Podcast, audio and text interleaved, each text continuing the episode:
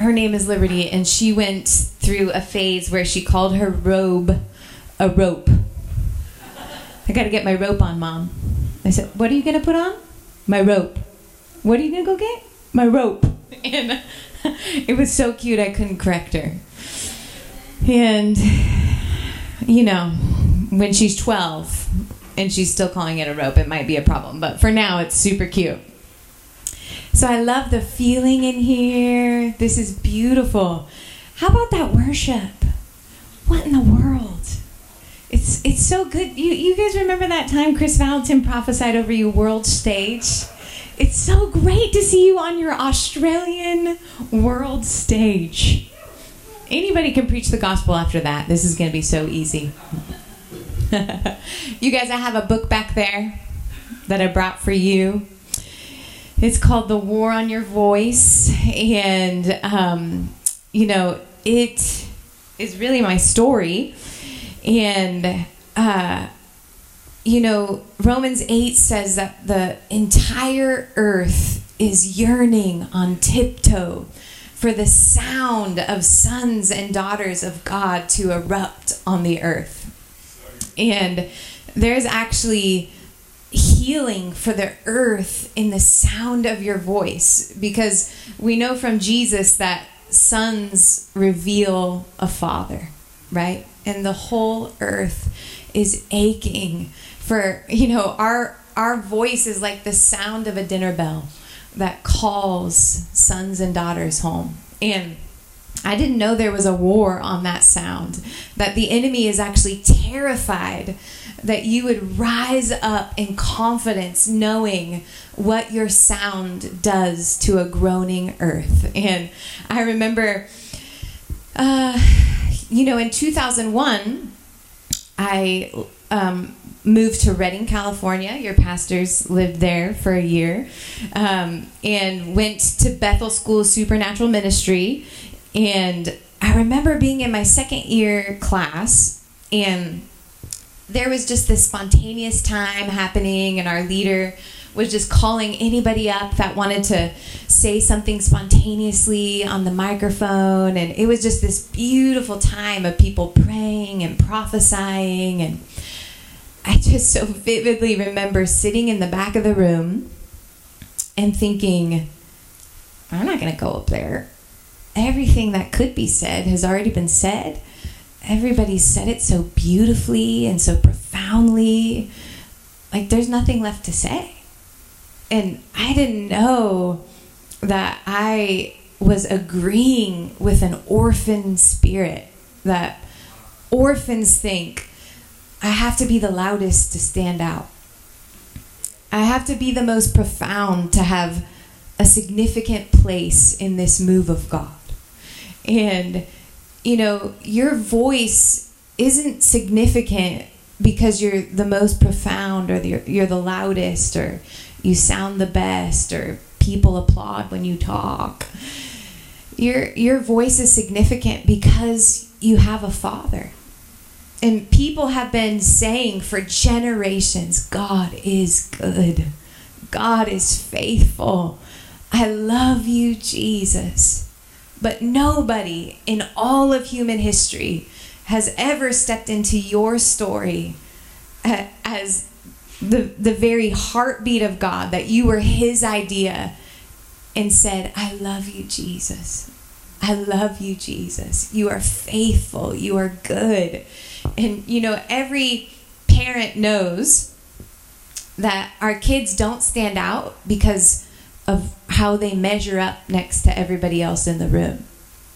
And, you know, my girls love to act, they're very dramatic. And every year we go to the school play. And I'm not showing up to watch that one kid that's just killing it. You know, like, whoa, who's going to be the best? And, you know, I, I bring flowers every time, and I'm not waiting to see who does the best job to decide who's going to get the flowers I bring. No, like, I, I show up looking for who belongs to me. Like I I came to see her. I came to hear her.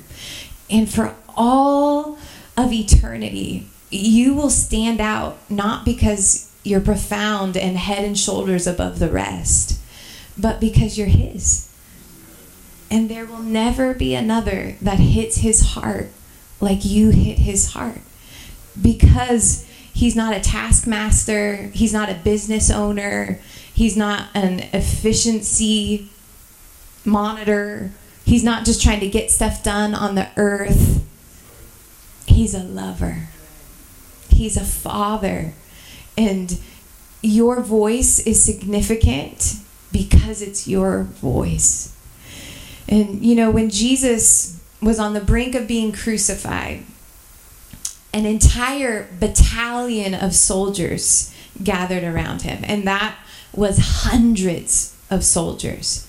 And they they gathered to mock him and you know back in that that day they the soldiers were disturbingly cruel and you know he had just been flogged which meant that shards of metal were hanging from whips with the intention of ripping through flesh and you know historically many prisoners didn't even survive the flogging because it was so brutal and when he was placed before hundreds of soldiers, it, it was super likely that he could barely stand up and probably had organs exposed from the flogging.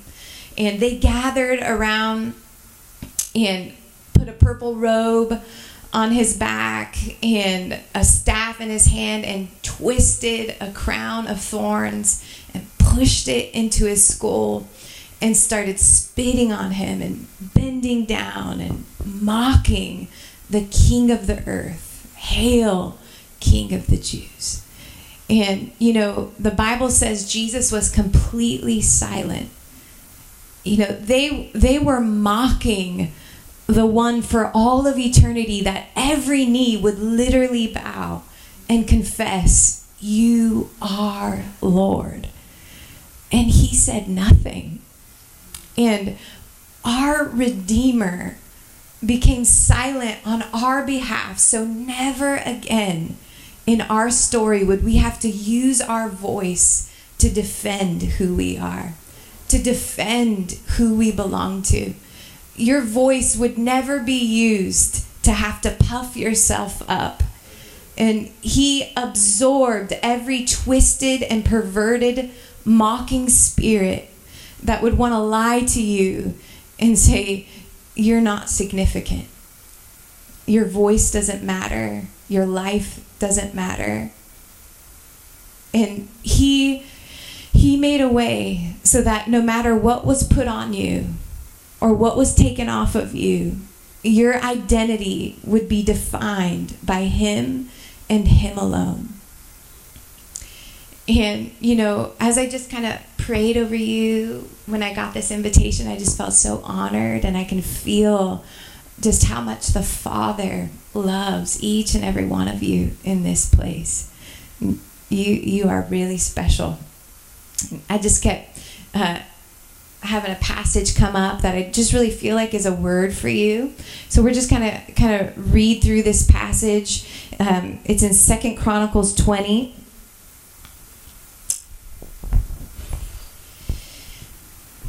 if you want to open there.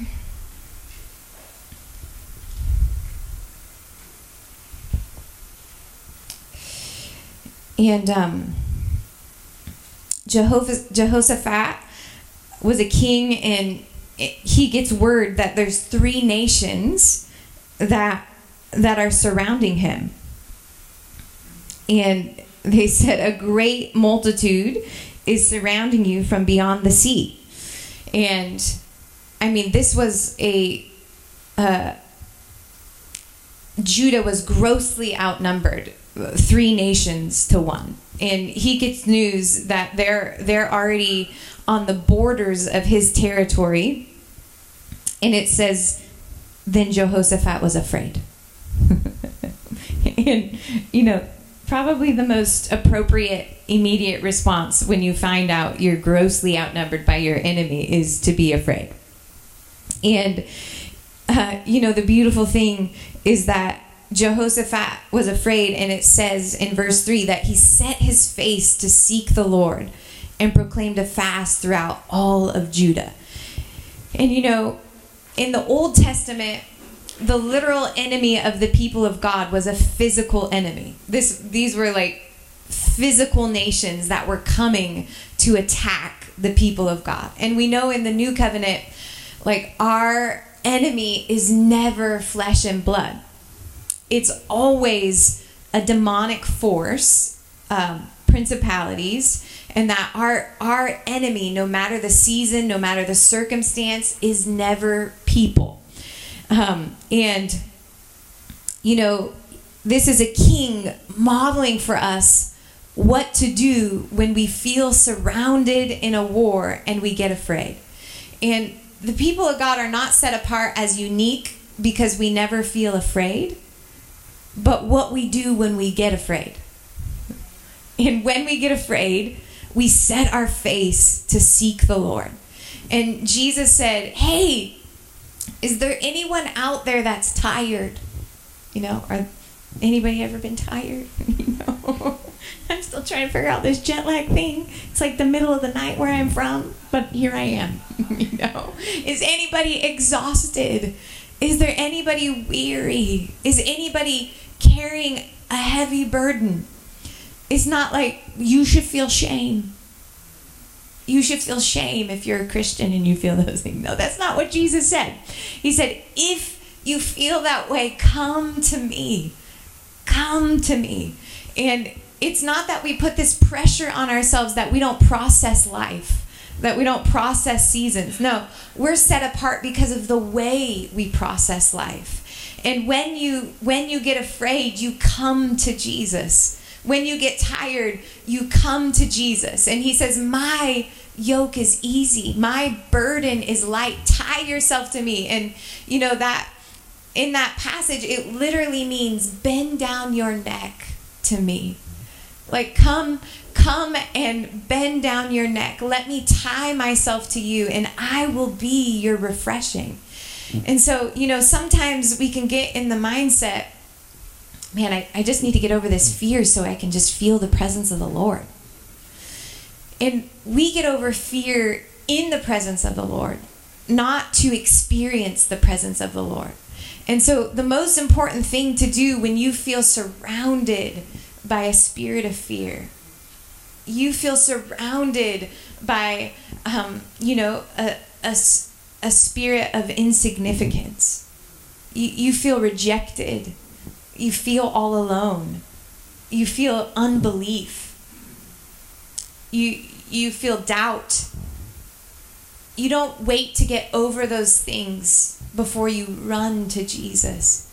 You bring all those things to Jesus, and He works it out and Jehoshaphat was Je- Jehoshaphat was modeling what what real leadership in the kingdom looks like. It's not that we never feel afraid. It's that let me show you what to do when you get afraid. I'm going to set my face to seek the Lord. And Jehoshaphat in verse 5 it says he stood in the assembly of Judah and Jerusalem in the house of the Lord before the new court and he began to cry out to the Lord. And he said, O Lord God of our fathers, are you not God in heaven? You rule over all the kingdoms of the nation. In your hand are power and might, so that none is able to withstand you. And he's reminding himself, he's reminding his people who his God is. And, you know, if Jehoshaphat was using the hand of God to encourage himself. How much more do new covenant believers need to be, you know, going and looking at the hand of God to encourage ourselves? There's power in there. There's might in there. There there is redemption in there. You know, um, the Bible says that he has actually inscribed you in the palm of his hand. And you know, when when life gets rough, sometimes we've heard, you know, don't don't seek the hand of God, seek the face of God. But there's a lot in the hand of God that's super helpful. You know, like Thomas was totally doubting that Jesus had risen from the dead. You remember? And Jesus shows up And what does he show him? He's like, Look at my hand, Thomas. Come and touch it. Come and let all your unbelief, all your doubt be absorbed in my hand. Put your hand in my wound. And how beautiful that the Savior of the world, in his fullness of glory, still had a wound in his hand. That there, there in his glorified body was still proof of what he endured on planet Earth. And, you know, your redemption is in the hand of Jesus. And, you know, sometimes I just picture myself just burying my face. You know, you, you ever just feel like life is like this? and I just picture myself just burying my face in the hand of Jesus. Like, tell me the story again. Remind me of the power in your hand. Remind me of the might in your hand. Remind me of what your hand finished. Let me memorize what you did. Let me memorize how you're enough no matter what is surrounding me. And, um, you know, Jehoshaphat was remembering his God. He wasn't remembering his might, he was remembering the might of his God. And he goes through so much history. And, you know, you get down to verse 12, and he ends with, We are powerless against all these people. you know, I'm finding the longer I walk with God, the more comfort I find in saying, I'm completely powerless without you. It's just so freeing. Like, it took so long to be able to just get to that point where we finally just lay down in complete surrender and enjoy our need for Him. Enjoy living a life that is absolutely dependent on a God of the impossible to break through. And, you know, the quicker we can get to a happiness to need a God of the impossible, the quicker we're going to be living in the fullness of what Jesus paid for. And, you know, one of my heroes, Wendy Backlund, she says, You know, you've you're you've started agreeing with hopelessness when we take a god of the impossible out of our story. And you know when when you see the facts i'm surrounded by an enemy right now. Not just one enemy but three nations. Were surrounding the people of god. And when you start to get hopeless about reality you know i have removed an, a, a God of the impossible from this story. And, you know, we are absolutely wired to need a God of the impossible. And I love what he says in verse 12 We do not know what to do, but our eyes are on you. It's like parenting 101. If any of you are on your way to becoming parents, parents or are already parents, the amount of times I've said, I don't know what to do, but my eyes are on you. is like endless, you know? It's like the best prayer ever. We don't know what to do, but our eyes are on you. And it says, Meanwhile, all Judah stood before the Lord with their little ones, their wives, and their children. And they basically, you know, have their entire lives at, at stake in the reality of what's happening.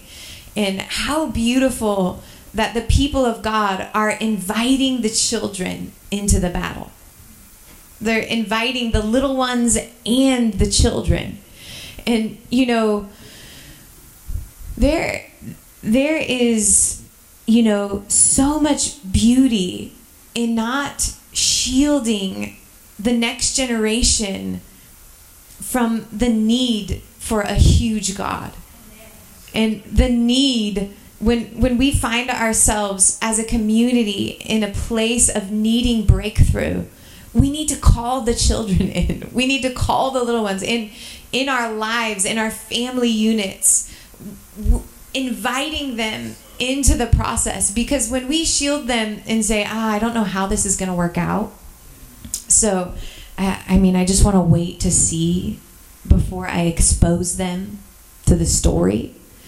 We're we're actually stealing legacy from them. We're actually stealing the opportunity for them to experience God for themselves, for them to experience the hugeness of God, for them to experience what it feels like to trust God, to need God.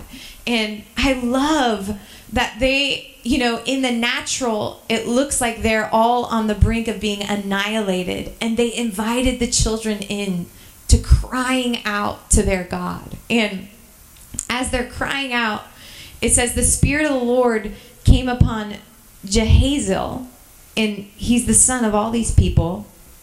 And when you look when you look at the commentary, he's actually not even a known prophet. But the Spirit of the Lord comes upon him and he just starts speaking boldly about what's about to happen. And he says, Listen, all of Judah and inhabitants of Jerusalem and King Jehoshaphat. so he's telling the king, Listen to me. Thus says the Lord, don't be def- don't be afraid and don't be dismayed at this great horde. For the battle is not yours but God's. And tomorrow we're going to go down against them and behold, we're going to find them in the wilderness and you will not need to fight in this battle. Stand firm, hold your position and see the salvation of the Lord on your behalf. O Judah and Jerusalem, do not be afraid and do not be dismayed. Tomorrow go out against them, and the Lord will be with you. And then Jehoshaphat bowed his head with his face to the ground, and all of Judah and the inhabitants of Jerusalem fell down before the Lord, worshiping the Lord. And what a beautiful response of humility on the king's part, of faith that how much does it take to move us to respond? Like, does it have to be a man with a title? Does it does it have to be somebody that has a ministry card and is endorsed by Bill Johnson himself? You know?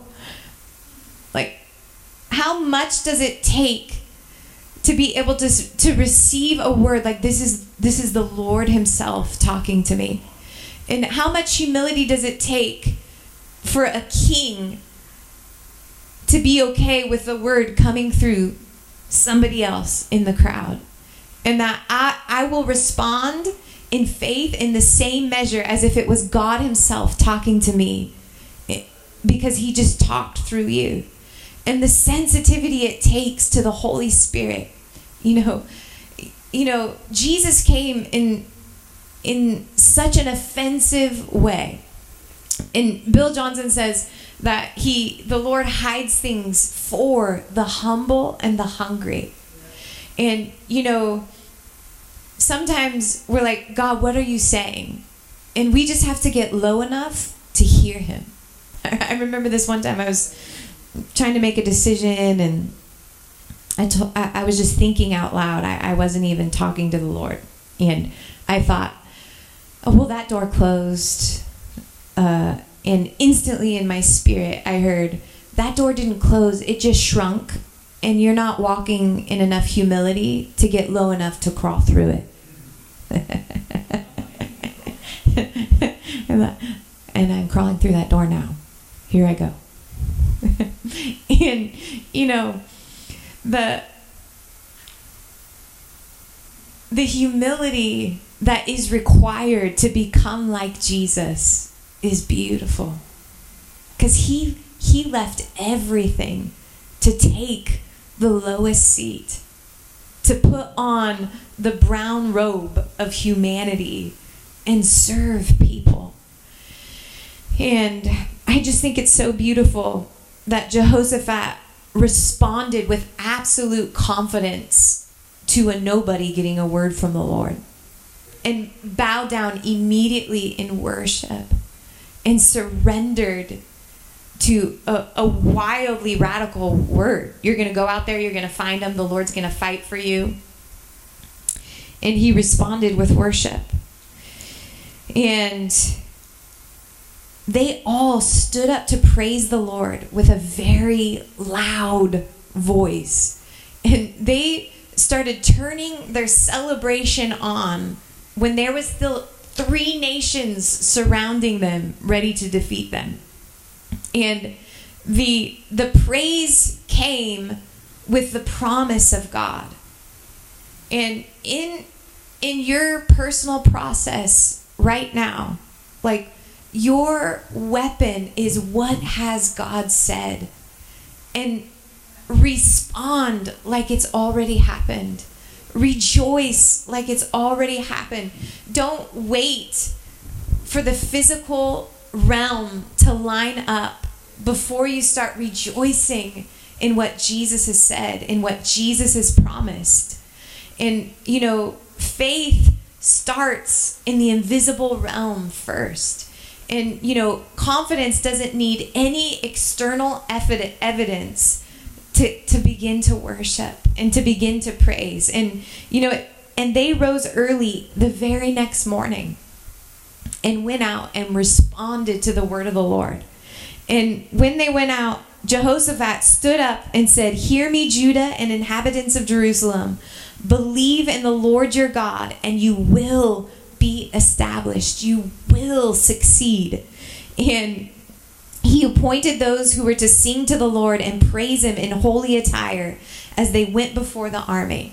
And they were to say, they were they were going to sing, give thanks to the Lord, for his steadfast love endures forever. and when they began to sing and praise, the Lord set an ambush. And, you know, their song was about the nature of God. And your greatest weapon will will never be your spiritual gifts. It will never be how powerful your prayers are. It will never be how long you fast. It will never be your prophetic acts. Your greatest weapon in all of life is the nature of God. And there there is nothing worth surrendering our trust to more than the nature of God. And every battle we find ourselves in is not first about winning the battle. It's first about what am I supposed to be drinking in and resting in about the nature of God. And they were singing, His steadfast love endures forever that the love of God was going to be their sword. The love of God was going to be their confidence. And, you know, it's so easy in seasons where there's so much swirling around us to get distracted from the main event. But the one thing that will never change in all of our pursuits will be the, the nature of God is the main event the nature of God, drinking in who who are you wanting to be for me that I have never tasted or seen before this moment.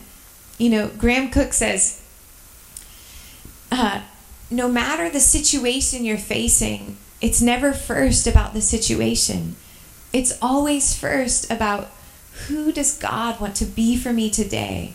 That He's never had an opportunity before I was surrounded by three nations. This is a unique moment that he gets to show up and be steadfast love that endures for every generation in a way that I've never known before. And, you know, they were singing about who God was. And our, our mandate is to constantly fill our eyes not with how big our enemy is, not with even how big our destiny is, but how big is your God? Like who are you beholding? Because who who we behold is who we become. It's who we become in the battle. It's who we become up on the high places in our life. we become who we behold. And so there's nothing more important in our life than being learning how to re-navigate back to ah my eyes are on you. I'm I'm yielding to who you are and the Bible says it's not by power. It's not by might, but it's by my presence says the Lord. And you know the the presence of God in a battle, in a feast, it's it is the main event. And when they began to sing and set an ambush, it caused all this confusion between the nations. And you know, when you read the commentary on this story, uh, the theologians say that it is you know, highly likely that the enemy could hear them coming, could hear the sound of their praise coming. And how confusing to hear an army coming in a spirit of celebration. Like they're not coming to a battle, they're coming to a feast. And the the sound of celebration, the sound of praise, the sound of worship confused their enemy. And when you treat a battle like a celebration, it confuses your enemy. It causes your enemy to turn on himself because that's confusing. And when your confidence isn't shaken, no matter what arrows are being shot at you, it's confusing to darkness. And they started turning on each other. And when Judah came to the watchtower of the wilderness, they made their way up the hill to the outskirts of the enemy, you know, and how beautiful that they actually responded by going out to where the enemy was. And it it wasn't like, okay, well God's going to fight for us, so we're going to wait right here. You know, and let's just all huddle in the corner and really hope that prophecy comes true. But what a beautiful picture of true faith that they were they actually went out to the borders of their land where their their property line had been breached. Like that they the enemy was trespassing. And the promise was i will fight this battle for you. And faith looked like going out to the borders of the wilderness and meeting the enemy where he had breached territory. And you know when there has been a violation, an injustice, you know, disease is an injustice, apathy is an injustice. There, there is so much, you know, when the enemy comes to steal, kill, and destroy, it is injustice when our land is breached. In meeting the enemy out on our territory and and coming to see what the Lord has done is faith responding to the word of the Lord. I will fight for you. And they get up to the wilderness and when they look towards the horde, the three nations, and behold, there were dead bodies lying on the ground, and none had escaped. you could just imagine that moment stepping on to the battlefield, and as far as your eyes can see, it's just dead bodies. Like the battle's over. You're you're showing up to a battle being over. And I mean, if if they would have just stayed at camp and waited for the news, everybody's dead. They they would have missed out on Jehoshaphat and his people came to take all their spoil. They found among them in great numbers goods, clothing, precious things, and they took for themselves until they could carry no more. They were three days in taking the spoil. It was so much. And you know what? He, what, where else do we see someone taking spoil for three days?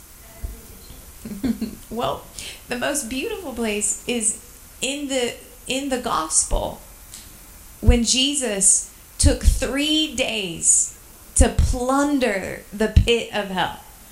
And, you know, we as born again believers are not just called to win battles, we're called to take spoil.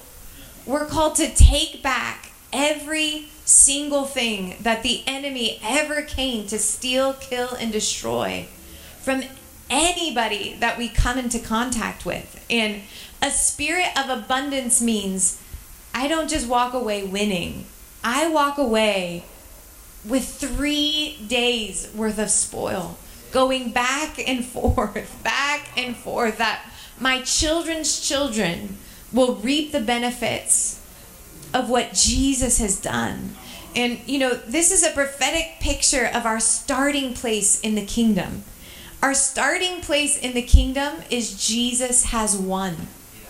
And we don't show up to battles ready to win a war. We show up to battles ready to take spoil. And, you know, it says when they returned, every man of Judah and Jerusalem and, and Jehoshaphat and their heads returning to Jerusalem with joy, for the Lord had made them rejoice over their enemy. And listen, the people of God, right now, we are rejoicing over our enemy, not because we're so much taller than him, but because he's literally defeated. He's laid out as far as our eyes can see. But when we don't arise and shine and respond to the word of the Lord, when we stay huddled in our camp, afraid because we're being taunted and surrounded by an enemy, we miss our opportunity to show up and see what Jesus has done, to show up and see our enemy has been defeated. We're rejoicing over our enemy because he's dead. Jesus said, I have put every enemy under my foot. And, you know, there there is this dangling carrot in Christian faith that victory is always just a little bit out of reach. That fullness is always just a little bit out of reach. We, we just got to work a little harder. We got to try a little harder. We got to pray a little longer. We got to work harder in fullness, like our arms so full we couldn't carry it all, that it takes three days to carry everything Jesus has won in this day, just one day at a time. that, that it is a lie from the pit of hell that the people of God would go without, that we would be left wanting when it comes to goodness, that we would be left wanting when it comes to His presence, that there is nothing that hasn't been finished in the blood of Jesus, that, that all that is left in our battlefield is us coming with our baskets and taking the spoil. And when we when we buy the lie of lack and we buy the lie of fear, we miss seeing the fullness of what Jesus has, has done, the fullness of what Jesus has purchased. And, you know, this entire story started with a spirit of intimidation. Like, this is going to end poorly. This is going to end terribly. You know, has anybody ever heard that lie? You like, you get the news, I'm legitimately surrounded by an enemy.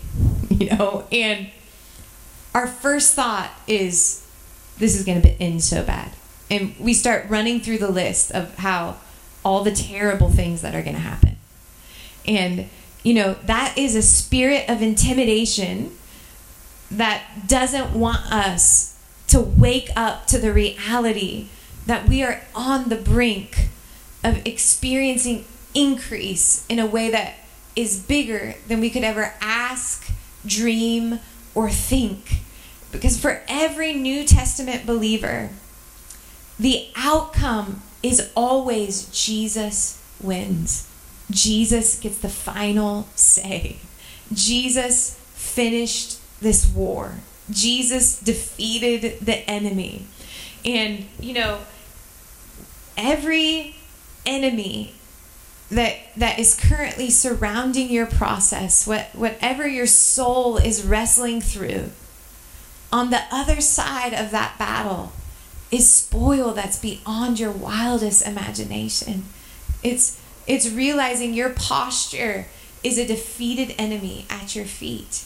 And you know, our strong suit is rejoicing over our enemy, rejoicing over the nature of God. And, you know, as I was just praying for you in, in your community, I just, I felt this special anointing over you for worship.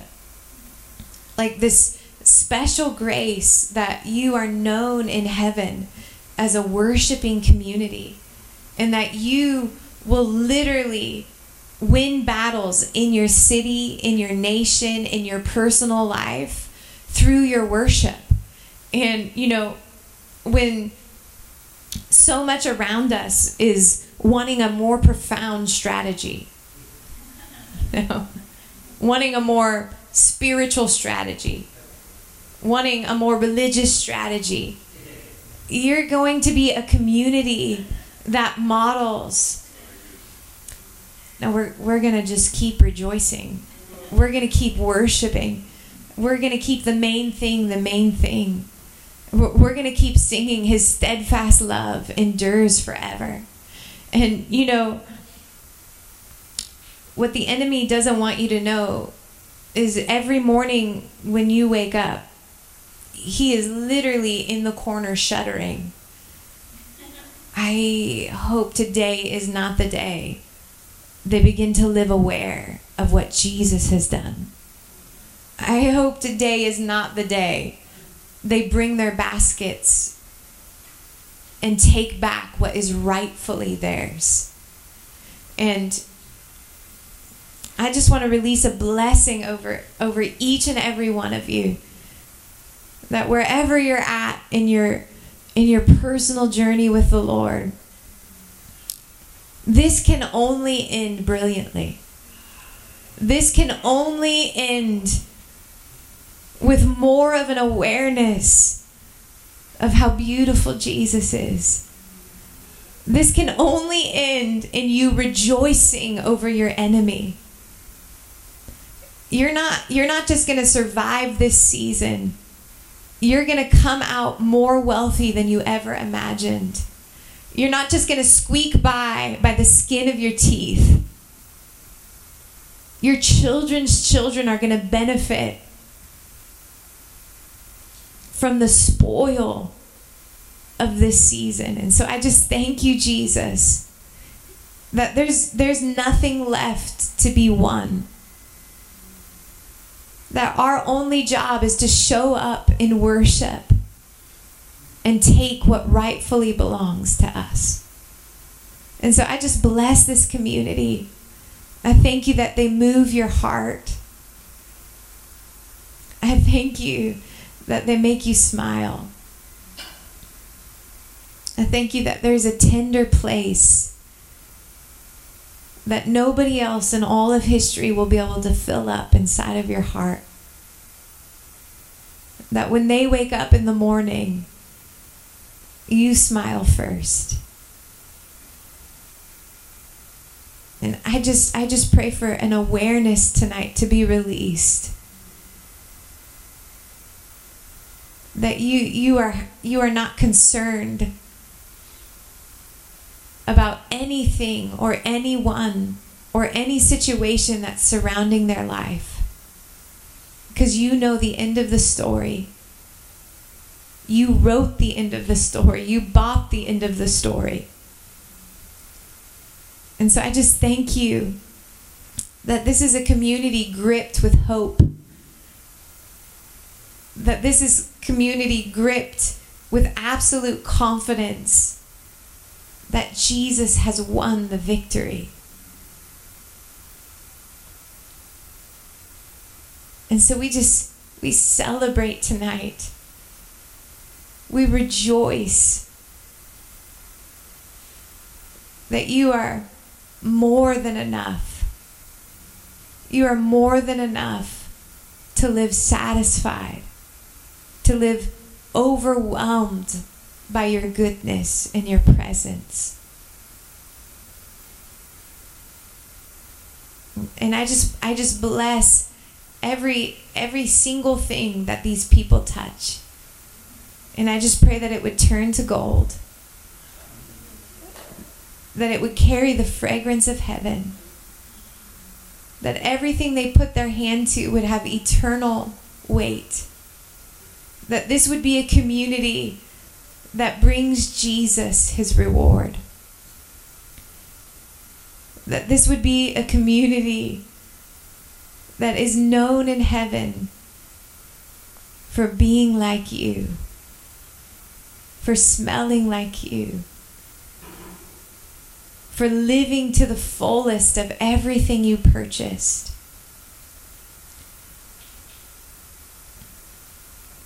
I just thank you for increase, increase, increase. That you're you're filling every deficit full to overflowing.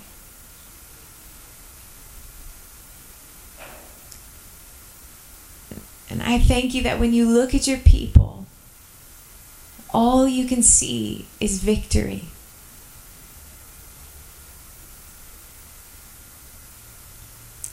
In Jesus' name, amen. All right, this was fun. Great to be with you. I bless you guys. You are some special, special people. I feel honored to, to have gotten some moments with you. Okay, how about Liam? He's amazing. He, he had snacks for me in that room back there. It was so nice. It was chocolate and thoughtful. He's great. Okay, amen. Yes.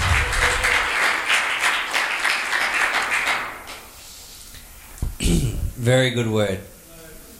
Very timely. Robin and I got, were talking today about just taking back land and um, and just talking about the promises of God over this region and just it was very very significant for for, for us as a community. Um, we we've got it on podcast, so um, yeah, I would encourage in your group, in your you know, in, in your, your circles and friendship groups, like just I feel like that's a really um, that's a that's a that's a glory city Melbourne uh, pillar word for our community in this season of like that's that's the right now of actually you know we have we have a massive God and a very small devil. and so we, we want to see some incredible things. I know there's massive dreams on individuals, uh, but there's also massive dreams corporately for this house and this community uh, and the whole Glory City network, in fact, and, and what we're going after. And it's just significant. So thank you. That, can we thank Jen again? Thanks so much.